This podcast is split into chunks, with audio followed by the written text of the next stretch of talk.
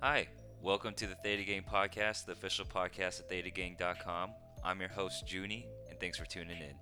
Just as a disclaimer, these are only my opinions, and anything said in this podcast and future podcasts should not be considered financial advice. Thanks.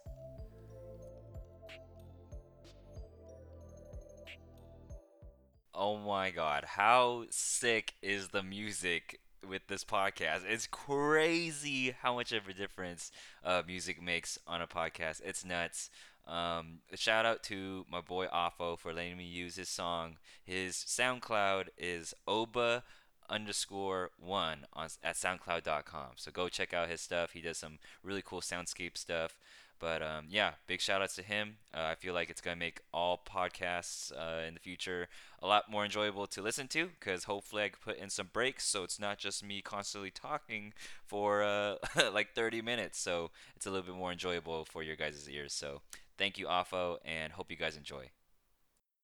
All righty then. Uh, we have a jam-packed earnings week this week. It is nuts. Um, let me go ahead and like every week, let me just like name them all um, for this week, so you guys can continue driving and don't have to worry about a thing. Uh, so after close, and these are only the ones that um, I really care about. I'm sorry if I breeze through some of the ones that you might care about when you find out later, but there are just way too many on this list for me to name for it all to um, make sense or be enjoyable on the ears. So uh, here we go. After close on Monday, we have Ameritrade and Del Taco and Logitech for you esports fanboys. I believe Logitech is in the new esports ETF. Uh, we got uh, McDonald's and Procter and Gamble. Uh, speaking of Procter and Gamble, they had that asbestos um, you know, lawsuit um, with, with, using asbestos in their products. So they tanked. You know, image is a huge thing, especially for new moms. They don't want to be putting asbestos on the on their babies.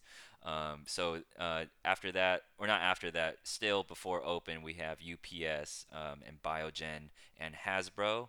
Uh, shout out to Magic the Gathering. I feel like Magic the Gathering has really pulled Hasbro through. If you didn't know, Hasbro does own the subsidiary Wizards of the Coast. Um, and then there's also JetBlue. Uh, after close on Tuesday, we have Snap, Chipotle, Skechers, iRobot, Texas Instruments, Discover, and Whirlpool. That one's pretty jam packed. Um, a lot of big names that I care about. Um, I won't necessarily be trading the ones I say I care about, though I'll be keeping an eye on them. Uh, before Wednesday, we have Boeing all eyes are on Boeing right now because of that whole, um, you know, airplane grounding 737, like why you fly when there's caution on on your dashboard, you know, that type of stuff. So um, there's also Caterpillar, which is the construction company that you always see on the 5 South or the 5 North, depending on the way you go, if you live in so Southern California.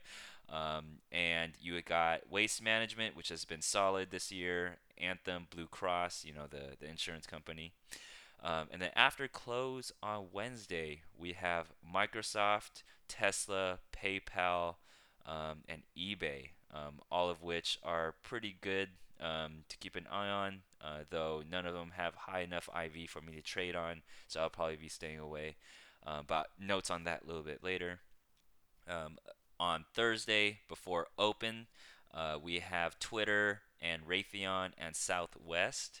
Um, that things that open up or actually companies that open up before open are really attractive because you know if you're addicted to this type of like earnings play then you know it technically means you get to play twice in a day you know like uh, so say for example you know twitter is before open on thursday maybe you put in an order on wednesday. For twitter open on thursday then you figure out if you win or lose from that then you can maybe put some of those winnings into after close on thursday which is Amazon, Visa, and Intel. Um, you know, I feel like this doesn't get talked about enough, but there are really a lot of people um, on certain subreddits. Shout out to Wall Street Bets. I'm finally gonna, you know, I'm, I'm finally gonna just insert that in there. I read Wall Street Bets. I contribute a lot to Wall Street Bets, but uh, I will never let you guys know my username. No way. but uh, yeah, there's a lot of people that play earnings, and um, I feel like there are people that play two earnings per day, and it's it's not it's not gonna work out in the long run. Um, though I see the attractiveness in it, and I've done it before, but I don't do it anymore. Um, but after close on Thursday, again, Amazon.com, you have Visa and Intel, and Friday, not not really much of anything. You have maybe Verizon, but you know, eh. All right. Hope you guys enjoy that summary. Um, as I mentioned before, uh, I said something. I, I said a little note about how the IV on some tickers, I think the ones on Wednesday, uh, didn't have enough IV, so I wouldn't trade on them. I wanted to give a little bit of background on that, so I didn't just sound like a pompous guru that just knew everything, that assumed that you know everything. So if you're new, or if this is one of the first podcasts you're listening to, or maybe you haven't listened to one of the past ones, um, you know, as a option seller, you are looking to sell when IV is high, meaning implied volatility is high, when the stock is ex- expected to move uh, in bigly directions, right? Um, for example, uh, I wanted to give uh, you know the people that do sell options that activate participably, uh, participably that particip the, mm, that actively participate on the website a quick summary of the IVs that make sense for selling. And so out of the tickers that I mentioned earlier, um, the ones with the highest IVs that I caught were Snap at 152%, iRobot at 134%, Skechers at 111%, and Twitter at 88%. There were some hovering around 70% and maybe 60%, but it just wasn't, you know, you know, even Twitter's kind of pushing it with 88. I like trading uh, iron condors on 100% or higher, though I have been getting burned on those lately, so we'll go and see if I pull the trigger on it uh, later this week. Stay tuned for ThetaGang.com trades updates. But um, yeah, and so going back real quick, um, you want to trade, or specifically, you want to sell options to people when IV is high because if the market predicts that, hey, you know, um, Snap is to go 20% up or it's to go 20% down, and you know what, you're kind of like, you know, I think Snap will maybe, you know, go up 10% or down 10%, but it's not going to go up 20. That's a lot. You know, that's that's huge move even for earnings. You'd have to drop some massive news to to spike 20%, you know. So, you can take advantage of that because uh, at that time when IV is high, when people expect the option to move bigly in any direction when IV is high. Sorry if I sound like a broken record. I'm trying to get it into your head while you drive in traffic. Um, yeah, it's just the opportune time to sell because the chances are that it won't actually get past negative 20 or positive 20%. So um, take a look at maybe some company like Discover that reports on Tuesday. They might have an IV of like 30%. So they don't they don't expect um, you know the stock to move much. And again, or not again, but you know IV is not proportional to the amount that's expected. You know something like Snap has a uh, IV percentage of 152%. Uh, it's not expected that Snap will move 152%. That's just the grading or the metric to track volatility. So going back to the example with Discover, if you know Discover has an implied volatility of just 30%, while Snap has an implied volatility percentage of 152%. I mean, which one sounds more attractive to sell options on, right? Which one sounds more probable um, to be in your favor? Or may- maybe that's not even the best way to say it. It's like, what seems more worth it to you? You know, um, as an option seller, if you you know sell premium on you know Discover that only has 30%, if that moves bigly in your favor, well, you didn't get paid for the risk right? You want to take advantage of getting paid to take on the risk. And uh, if that if risk listening to this podcast sounds a little scary, don't be. I have a great episode. It's my first episode by you know maximize or minimizing your losses with you know choosing the size of your steamroller. But you know we'll revisit that topic later. Um, but you want to be paid out for the risk that you take. So you know Snap says it's going to move up or down 20% with implied volatility of 152%. You want to sell options on that. You don't want to sell options on Discover um, that has implied volatility of 30% and get paid maybe like you know 20 bucks uh, to sell to sell this trade when you could get like 40 bucks from Snap. Now, don't go on your computer and like you know put these numbers in because they're they're not gonna be correct because I'm just just trying to give you the best uh, you know car math, driving in traffic math. But that's that's how it generally works. If you have a high IV, um, you're going to get paid more uh, for selling that option because it's more risky. Um, but capping your uh, or choosing the side of your steamroller or capping your losses, all of which you can do. But you know uh, that's that's time or another episode later in the future revisiting that topic. But that I hope that made sense for you on why you should sell higher IV tickers or stock tickers.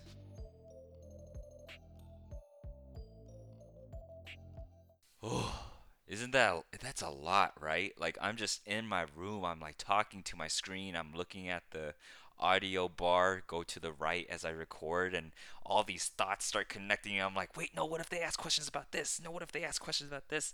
I'm really trying to make sure that, you know, that a new person listening to this podcast can just jump into any episode and it makes sense. So I'm really trying to make sure I don't throw out any buzzwords because I, I hate it when people do that when they're trying to teach people.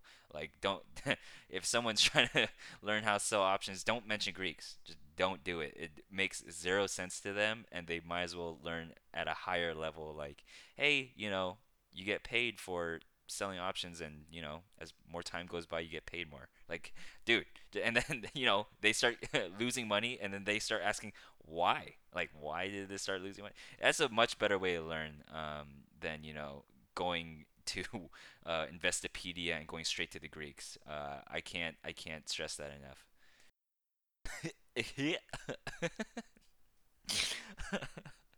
Oh my god. Okay i'm gonna get through this. Okay so the new gang dot com updates um, is the ability to add long trades. When I initially launched the add trades feature, um, you could only do short strategies. Now you could do long strategies, and that was because of user feedback, which I really appreciated. I had tons of emails asking me, "Hey, Junie, are you gonna have long strategies available?"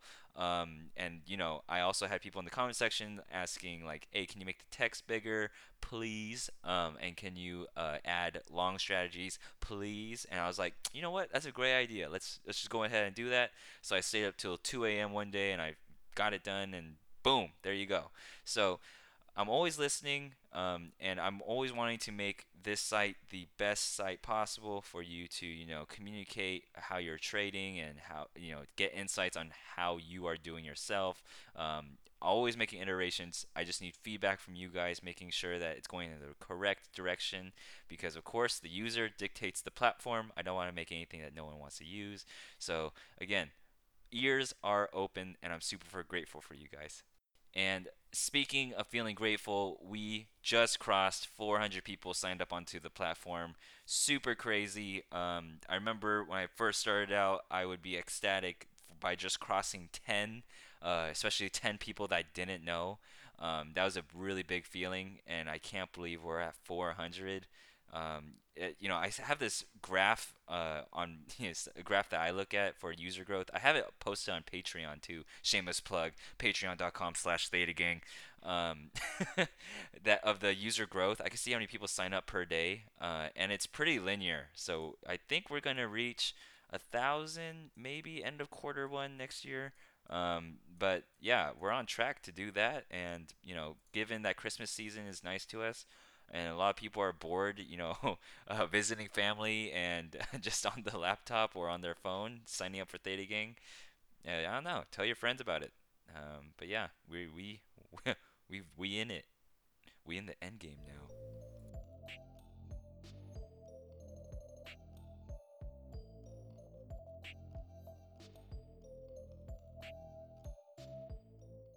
All right, uh, a bit of a quick and dirty topic today. I want to start next week a series on the big trades that you know ThetaGang.com does, um, namely uh, you know, call credit spreads, put credit spreads, and iron condors, and what each of them mean, and you know how you execute one, how, uh, how, when, and why you would execute one. Um, but yeah, I feel like we should get a little bit more into the weeds. Um, but gonna use this as an official announcement for that series, so you could get all riled up for that. Um, but today, talking about how you should not believe everything on the internet, especially about finance, uh, whip de doo dah uh, if you haven't known already. But I just want to dive a little bit deeper into you know why that might be, and you know some example cases of you know things that you probably don't want to sign up for, things you might want to sign up for, and why you would sign up for them. Okay, I thought long and hard of how I want to present this, and I thought there's no better example than me talking about experience of where I lost money because I feel like there's this sense of camaraderie that you know if you lose money, some other trader is like, yeah, I've been there, done that, felt that, learned from that, um, and you know you guys talk about it, haha, hee hee, hoo hoo, um, and get over it. So here is me. Uh, giving you an example of why you know you shouldn't believe everything you see on the internet, or you know maybe you uh, take in some of it but not all of it, that kind of thing. Um, but here we go. So way back when, uh, we're not gonna use a time frame, but w- way back when, uh, your boy played Blizzard earnings, right? Um, I really liked video games. Uh, I thought you know video games were the epitome of tech. Uh, you know, you could tell my age and where I was in life when I thought this. So I thought Blizzard was the most amazing company in the entire world, and I wanted to play earnings. How could they go down? I'm playing the games, therefore, you know, I will make sure that uh, I will, you know, invest in the earnings before the earnings report. So uh, I start reading articles, uh, you know, proving my point. I'm like searching on the internet, like Blizzard earnings, and I just I see all these articles talking about how why Blizzard's you know user growth and you know World of Warcraft numbers are going to be insane this year and blah blah blah blah, and I'm like, hell yeah, dude, this is free money on the table. Why is not everyone doing this? Uh, and you know, at the time, I may might have had like maybe 400 500 dollars in my trading account, and I was like, eh, whatever. And the, I just click the buy button. I buy I buy all the out not all of them of course, but I buy all the out the money uh, out of the money calls I can, and um, I'm sitting there in the earn, during the earnings call, uh, you know, listening on in the web podcast or webcast, whatever. And the stock starts tanking, and I'm just like, no! I'm like, what is going on? These articles are lying to me. I i've just been duped and speckle zorbed of like 400 500 bucks and you know you're just super sad and it's just a huge huge learning moment of your first earnings play that goes wrong because you know if you do it the first few times and you get it right you think you are a god you think you are a god you think you are on top of everything that nothing's gonna get you down you are making free money by just clicking on the computer screen but it's when you learn the hard way, when you actually put your money out there and you get burned. You know, 400, 500 bucks was a, it was a lot to me back then. It was a lot, but uh, you know, live and learn. I don't make any of those mistakes now that I'm playing with a much higher bankroll. So I'm thankful for that lesson when it was cheap.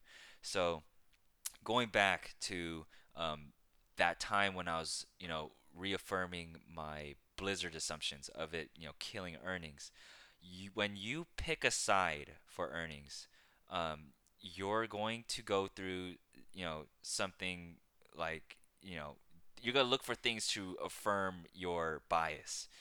What I advise you to do is in times where you feel like you're bullish on a company or bearish on a company, that you look at the other side, that you not only take in the DD or due diligence of the facts that or not the facts but the opinions that you know influence your current motive but that go against it so that you have a more fair um, you know you know head on your shoulders. All right. So you got your head on straight. Now you just have to determine whether or not that that article is written by someone that is you know writing for a specific bank maybe that has an underlying note on the stock um, you know which means you know if this um, uh, Junie'sMarket.com is writing a publishing on you know Beyond Meat, and you know uh, maybe that writer or that publisher has some Beyond Meat stock, or maybe they are writing on behalf of a bank that has Beyond stock. You have to be careful of that stuff um, because you can't obviously just look at being bullish on Beyond and then looking at all the Beyond positive uh, articles and all the you know the bad ones that are you know maybe somewhat true. I'm not trying to pick sides here right now on this podcast, but um, if if you don't recognize that a bank or a publisher has the underlying, like if they don't own some of the stock that they're writing for, then you're in for a bad ride because you need to make sure that that person that's writing it is very much neutral, um, or at least in position. They're uh, more than free to be bearish or bullish, but um, neutral on a position, meaning they don't own any of it. You, there's always disclaimer at the bottom. You know, I don't know how much you can actually trust that, to be honest. But it, it does help when they say they don't own any of the underlying or etc. etc. And they're not allowed to also make moves uh, after a certain amount of time after they write a review. So I mean that works kind of in your favor too, though. A lot of a lot of the stock moving prices are due from those articles from you know upgrades or downgrades and the reasons why companies do them.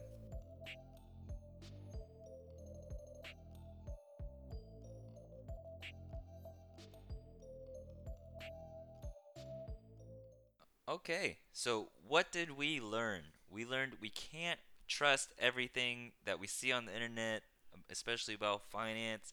We can't trust that every single article that's bullish on a company means the company will rocket. it. Doesn't mean that if we see a bearish article that the company will, you know, plummet to the earth's core. Rather, you know, you, sh- you need to look at both the bullish and the bearish topics or the articles and, you know, parse out information that helps you uh, making a better trade. Um, definitely, uh, you know, use the internet to your advantage. The internet is free. The articles you read, of course, are free, uh, and you want to be, you know, as informed as possible when you make these trades. Um, you know, what irks me sometimes is, you know, uh, someone posts uh, a bearish article on, you know, AMD and then they, you know, link it with like, why did AMD go up if this article said it was going to go down? Well, that article doesn't make um, break the market, right? So, um, I feel like I'm just bagging on the person that that was that lost money like me, but just had the audacity to post it somewhere. Um, but yeah, it's just not uh, a good thing to you know fully trust in an article and make financial decisions on an article, and nor is it uh, wise to take financial decisions from anybody. It is your money, and you should only be acquiring information to make your trades better. Don't just blindly follow someone unless if you know you want to make it an experiment or if you just need some guidance on you know maybe pick a few. Um, but yeah, this is just a shameless plug to my disclaimer that these are only my opinions and anything said in this podcast, a future podcast, should not be considered financial advice. There is a reason why I say that because you know.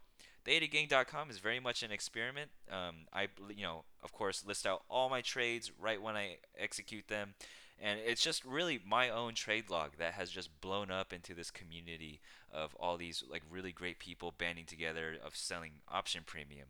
So, um, you know, no one makes good trades all the time, and I'm trying to fight against that. You know, that tendency for you know traders to think that they have to look like they're winning all the time. You you don't have to win all the time, and it's okay. You know, to me, this is just a hobby. I'm not trying to be a, a millionaire. I very much just enjoy you know talking about you know finance. I love talking about tech. It, I just I just love this. It's like my it's my passion. And um, before going on to an Oscar-winning uh, ramble, um, yeah, just want to close this off by saying um, thank you uh, everyone for listening and making this the best community possible. Um, I hope that you know me showing all my trades is a step in the right direction for people to feel more comfortable about losing and winning, of course, on their own trades. And thanks.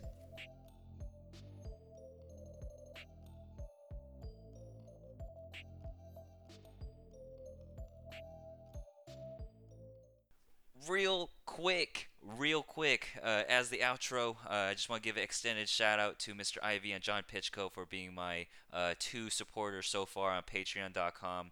Uh, they've been given flares um, in case if you know any of you guys want sick flares. You see that yellow thing next to your name in your in the comment section. If you want one of those, you can get one of those at Patreon.com/slash ThetaGang. You can also get SMS text alerts um, right when I open trades and close trades so you can follow more closely along of wh- when I exactly execute my trades. I know it's a real big pain on refreshing the page, but I know I also just told you don't follow someone uh, trade for trade. Um, this is just for someone that wants more insight or better timing of like when I actually open them. Um, go ahead and follow me on twitter.com slash real theta gang uh, and email me at junie at thetagang.com. Um, been getting a lot of feedback there. Been getting a lot of feedback in my DMs on Twitter too. Um, and also, Theta Gang is proudly partnered with Tastyworks now. I worked really hard for that partnership. I sent a lot of emails. There was a long email chain.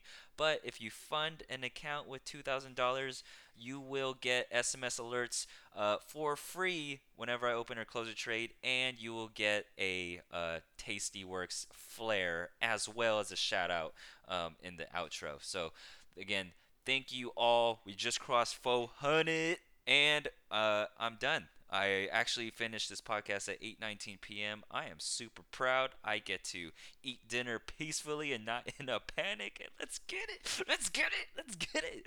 Uh, happy uh, uh, uh, future Monday. Uh, yeah, this is Monday when you're gonna be listen to it. And uh, yeah, uh, you know, don't get burned in earnings. Don't get burned on earnings. Don't get burned on earnings. I'm telling you three times, so don't get burned on earnings. Don't go all in.